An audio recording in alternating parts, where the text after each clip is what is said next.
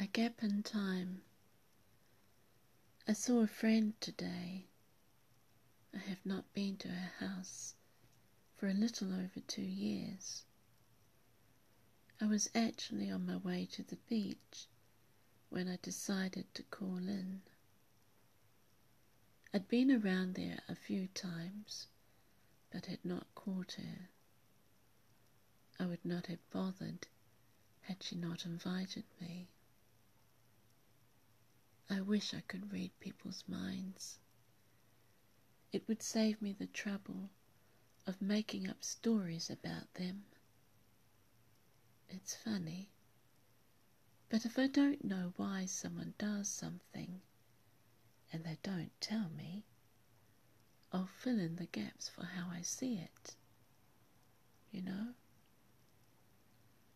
I'd been pottering around in the back garden one day, recently, and had just finished a cool drink, when I heard someone talking outside.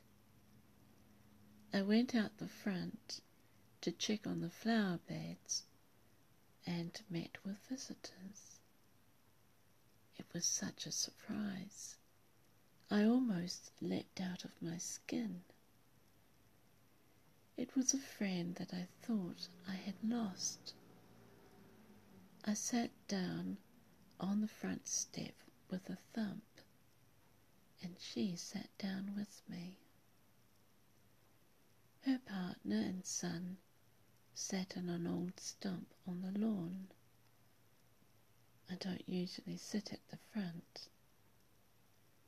I did not invite them in or ask if they wanted a drink, and I normally do.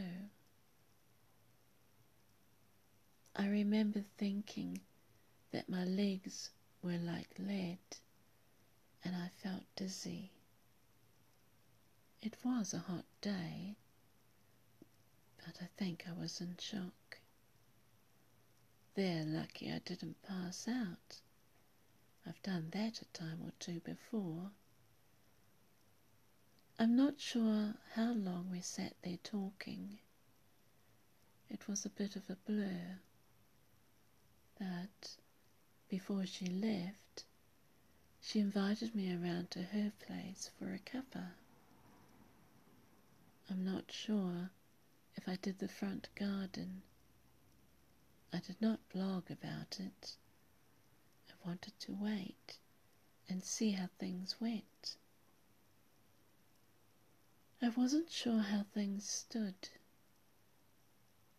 I don't know if we'll ever discuss it.